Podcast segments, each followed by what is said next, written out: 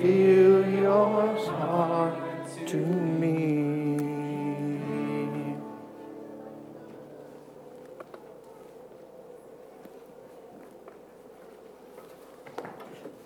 You okay?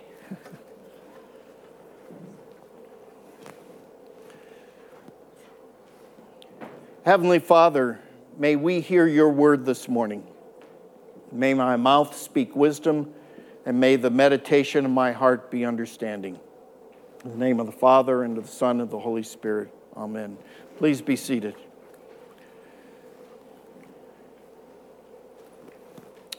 Early in my sophomore year in high school, my family moved to a little town in Oregon called Sherwood.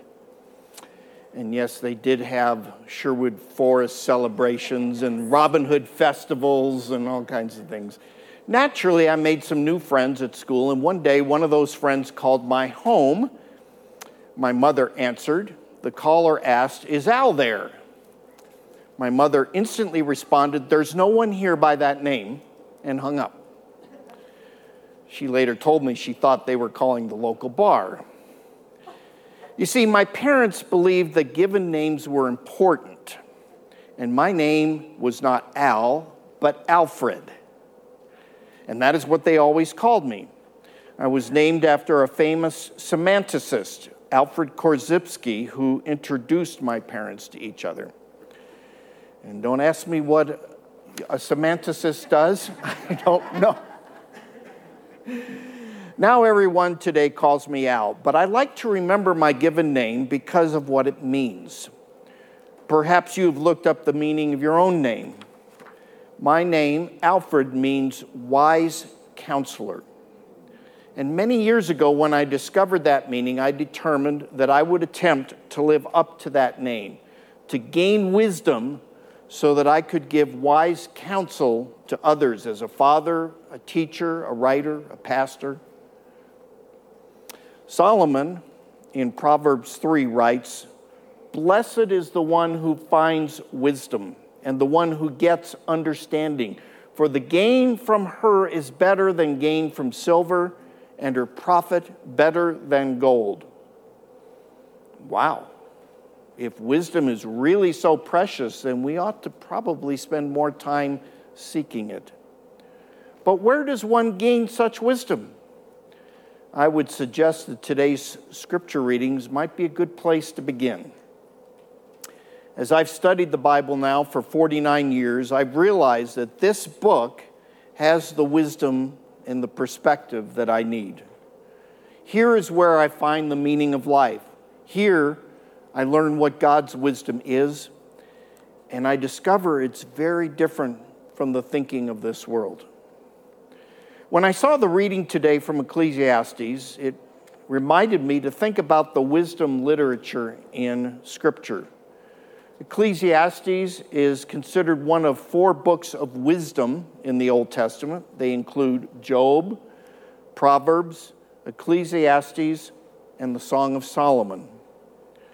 Of course, there is much wisdom to be found in other books as well as in the New Testament. What Jesus gives us today in his parable illustrates the biblical contrast between what God considers wise and the person God considers foolish. Now, I know it's not polite to call someone a fool, but in this case, Scripture is not politically correct. Sorry about that. Let's consider for a moment some of the contrasts that are in the Old Testament, particularly the book of Proverbs. The wise of heart will receive commandments but a babbling fool will come to ruin.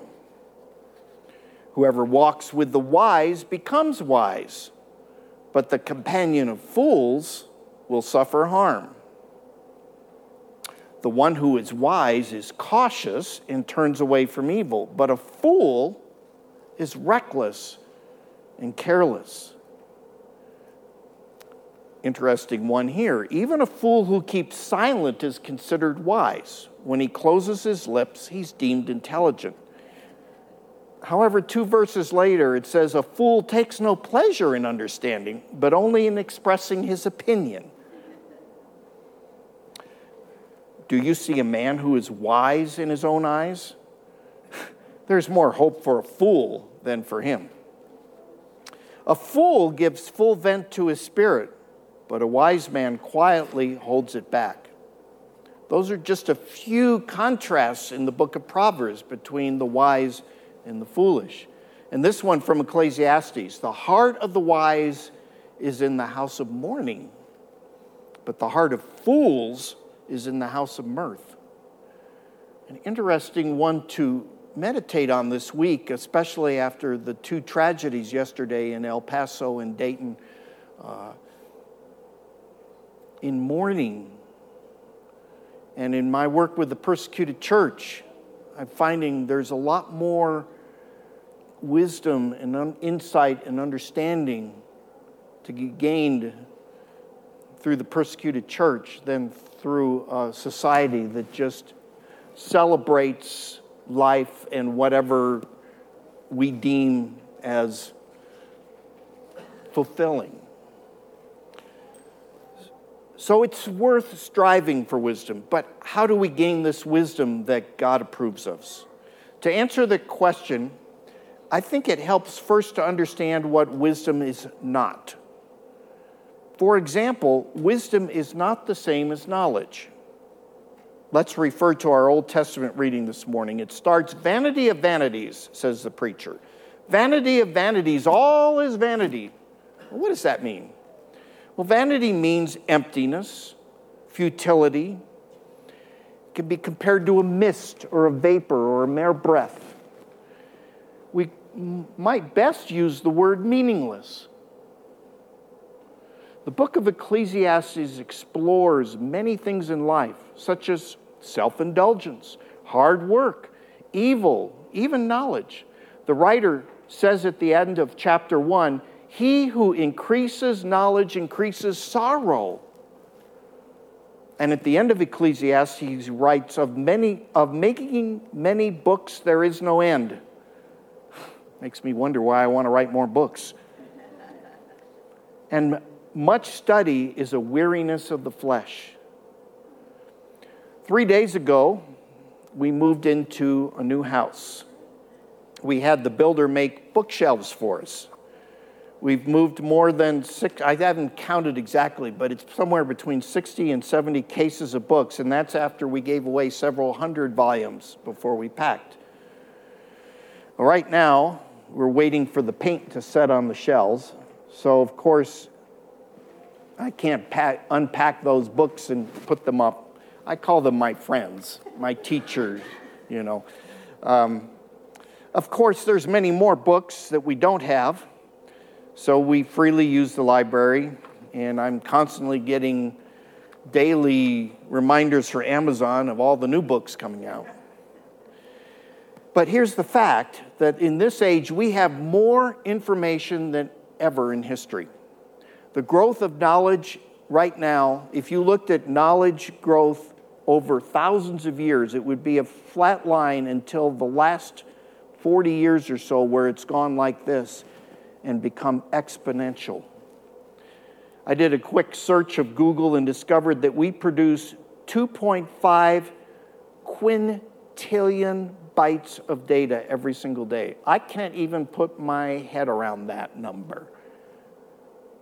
And it, it's according to Forbes, knowledge is now doubling every, sing, every 12 months. And it's easily access, accessible. 3.7 billion people use the internet. There are 40,000 searches on Google every second. we are definitely in the information age. Now, for someone like me, this is real treasure. You see, I've took the Strength Finders test. Maybe, maybe some of you have taken Strength Finders. Guess what my number one strength is, Joe? Input. There's a couple problems with that strength because every strength has its strengths, but it also has its weaknesses when it's overused. First, I can reach, read and research for a blog or a sermon or a book and never get around to writing. You see, the information and knowledge by itself is not enough. I need to process that information. Second, all that knowledge does not equal wisdom. The question is, what do I do with all that information? I need to think, I need to process. The writer of Ecclesiastes says, There is no remembrance of former things. In other words, we haven't learned from the lessons of history. We have all this information. What good is it doing us? Ecclesiastes 2:16 says, "In the days to come, all will have been long forgotten." Ultimately, what I've discovered is we need to combine prayer with information. God, what does all this mean? What are you revealing? What are you, what, if I'm writing, I need to ask, Lord, what does my audience need to know? What facts are relevant? What are not? What is right? What is not right? What insights do you have for me from what I've learned? One of the promises of Scripture that I've learned to lean on is this from James If any of you lacks wisdom, let him ask God, who gives generously to all without reproach, and it will be given him. But there's a catch. James says, let him ask in faith without doubting.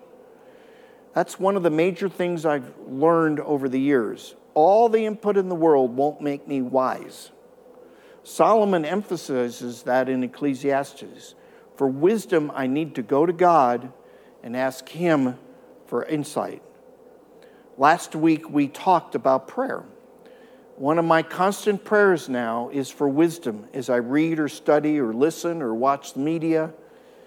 Lord, what, is, what are you saying in this? What is wisdom? Well, there's another thing that wisdom is not, and that is revealed in today's gospel reading. Wisdom is not connected with wealth. Now, this is a difficult one for us as Americans, for we have an immense amount of material goods compared with many parts of the world. I know. We've just moved two truckloads of stuff to our new home. So I'm rather convicted by this. Still, it's amazing how many of us think that the more you have, the better.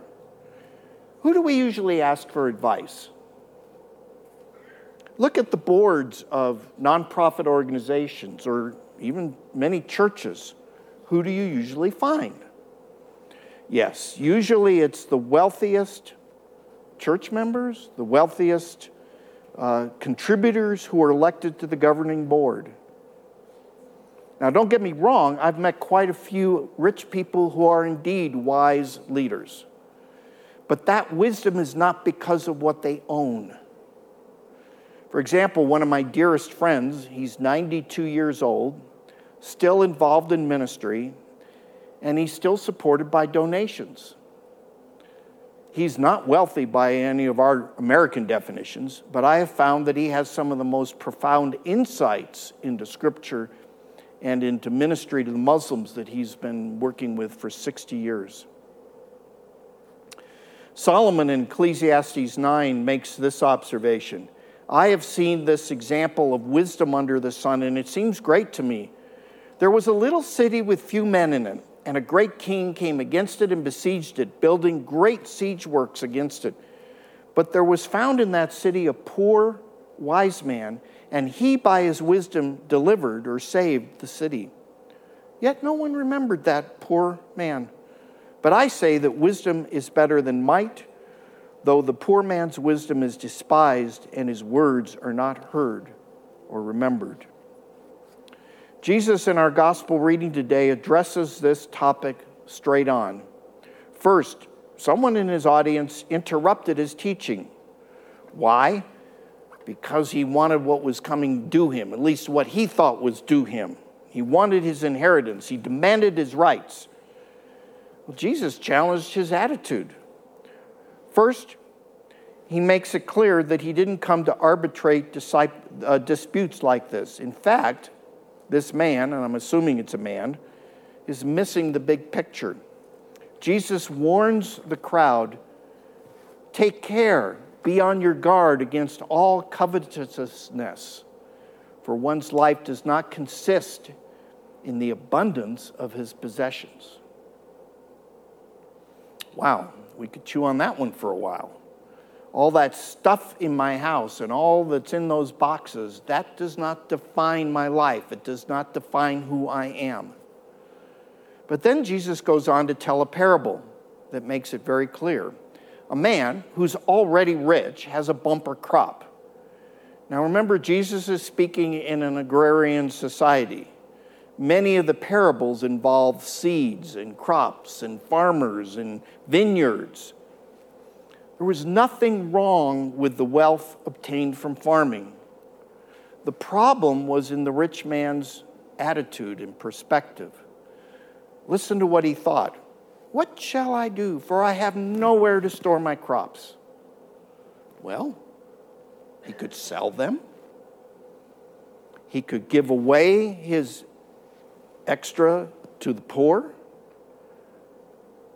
Just a thought.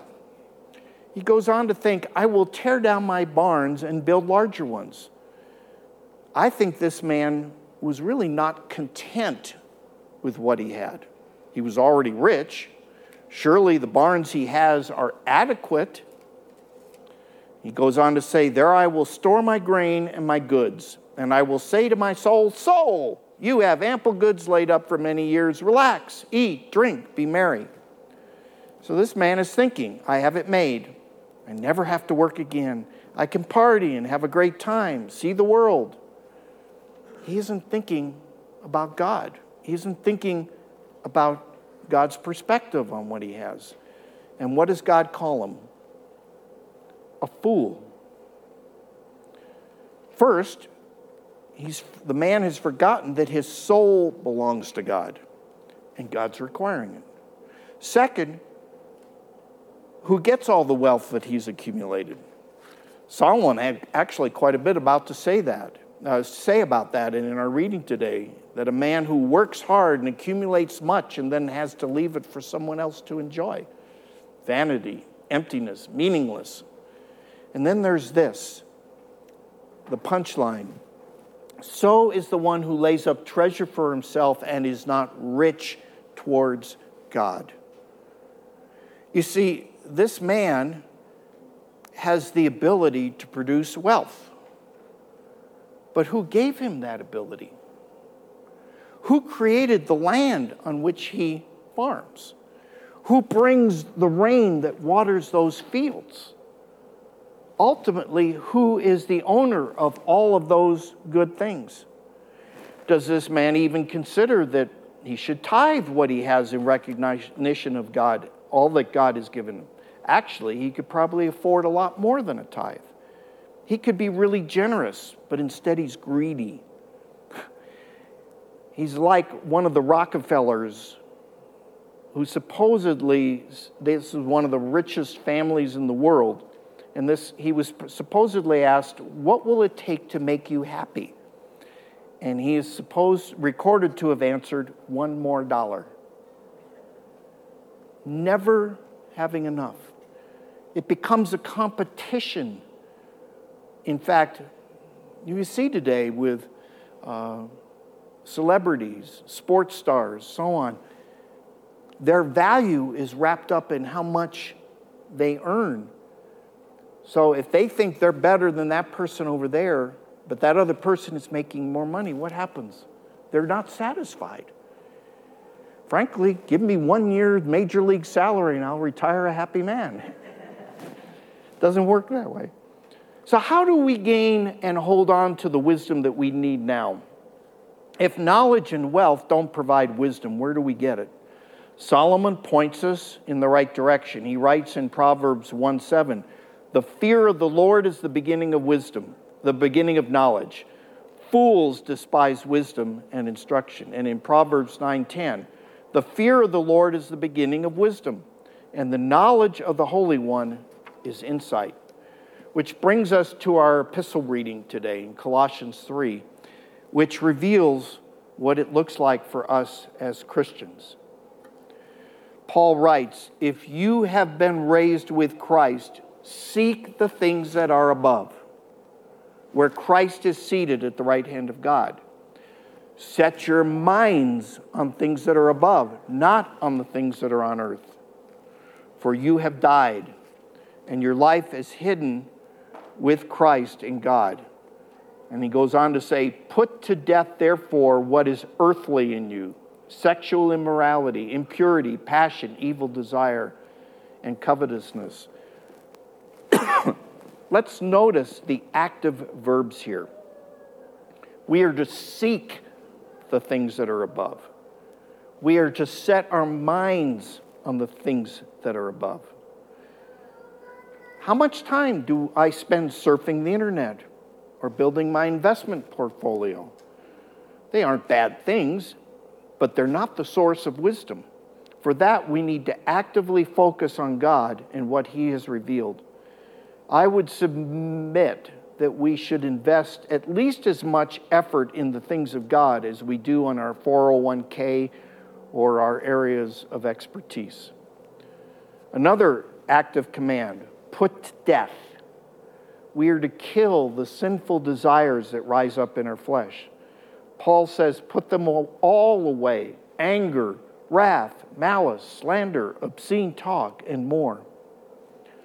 I would like to propose that the way we gain wisdom is through the spiritual disciplines. Admittedly, they're hard to do in our busy and noisy culture.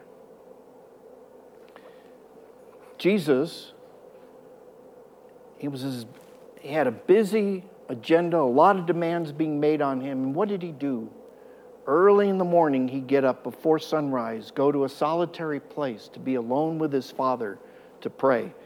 And in the first experience of that, the disciples came looking for him and they said, Look, all these people are looking for you.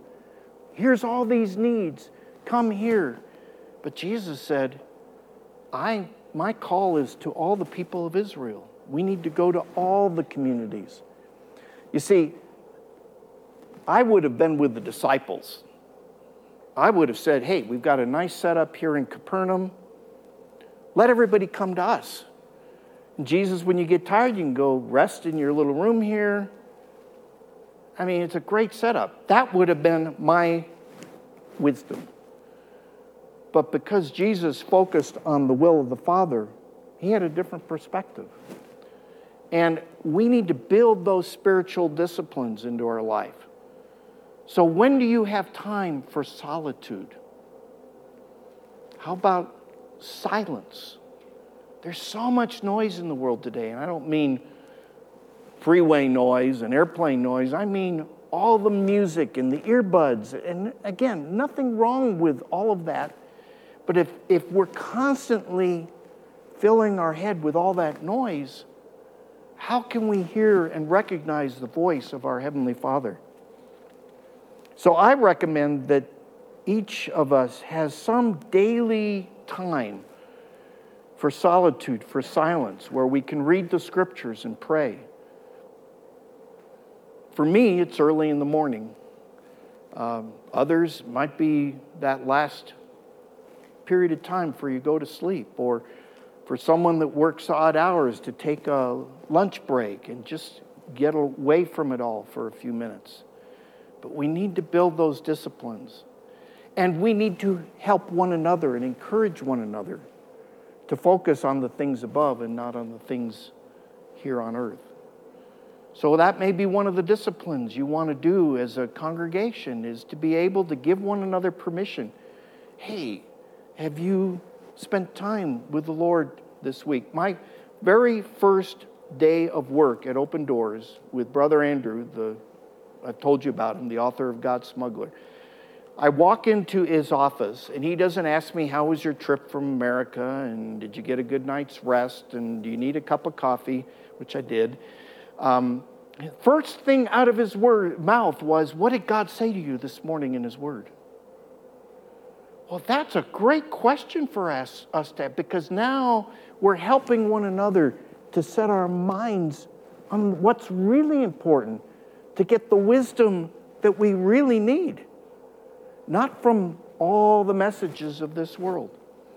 And that became a pattern, Brother Andrew and I, as we traveled the world and as we worked on our six books together. Every morning began with, What is God saying to us through the scriptures? Sometimes we'd just spend two or three minutes. Sometimes we'd spend a whole hour talking about a passage. And then at some point, we never stopped to say, Well, what should we pray about today? It just happened naturally. One of us would begin praying praying about the work we were going to do the day, praying about the people we might be ministering to, praying about the needs of the persecuted church. That became the rhythm of life that I've maintained even now that I can no longer work with my friend in the Netherlands. I'm glad my parents have named me Alfred, wise counselor. These many years I have sought wisdom and discovered where it comes from It comes from God. And I would encourage you to, pers- to pursue this. It's worth being the focus of your life. And God is faithful. If you seek His wisdom, He will give it to you generously.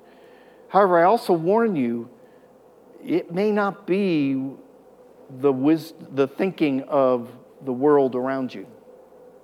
And that's another reason we must keep our focus on things above. And it's also why we come together each Sunday at Christ our Hope. We come to collectively set our minds on God, to sing His praises, to pray, to hear His word, and then to come to this table. Paul says, You have died, and your life is hidden with Christ in God. So when this later this morning when we eat the bread and drink the wine, we are reminded that we have died with Christ and is no longer we who live, but Christ who lives in us.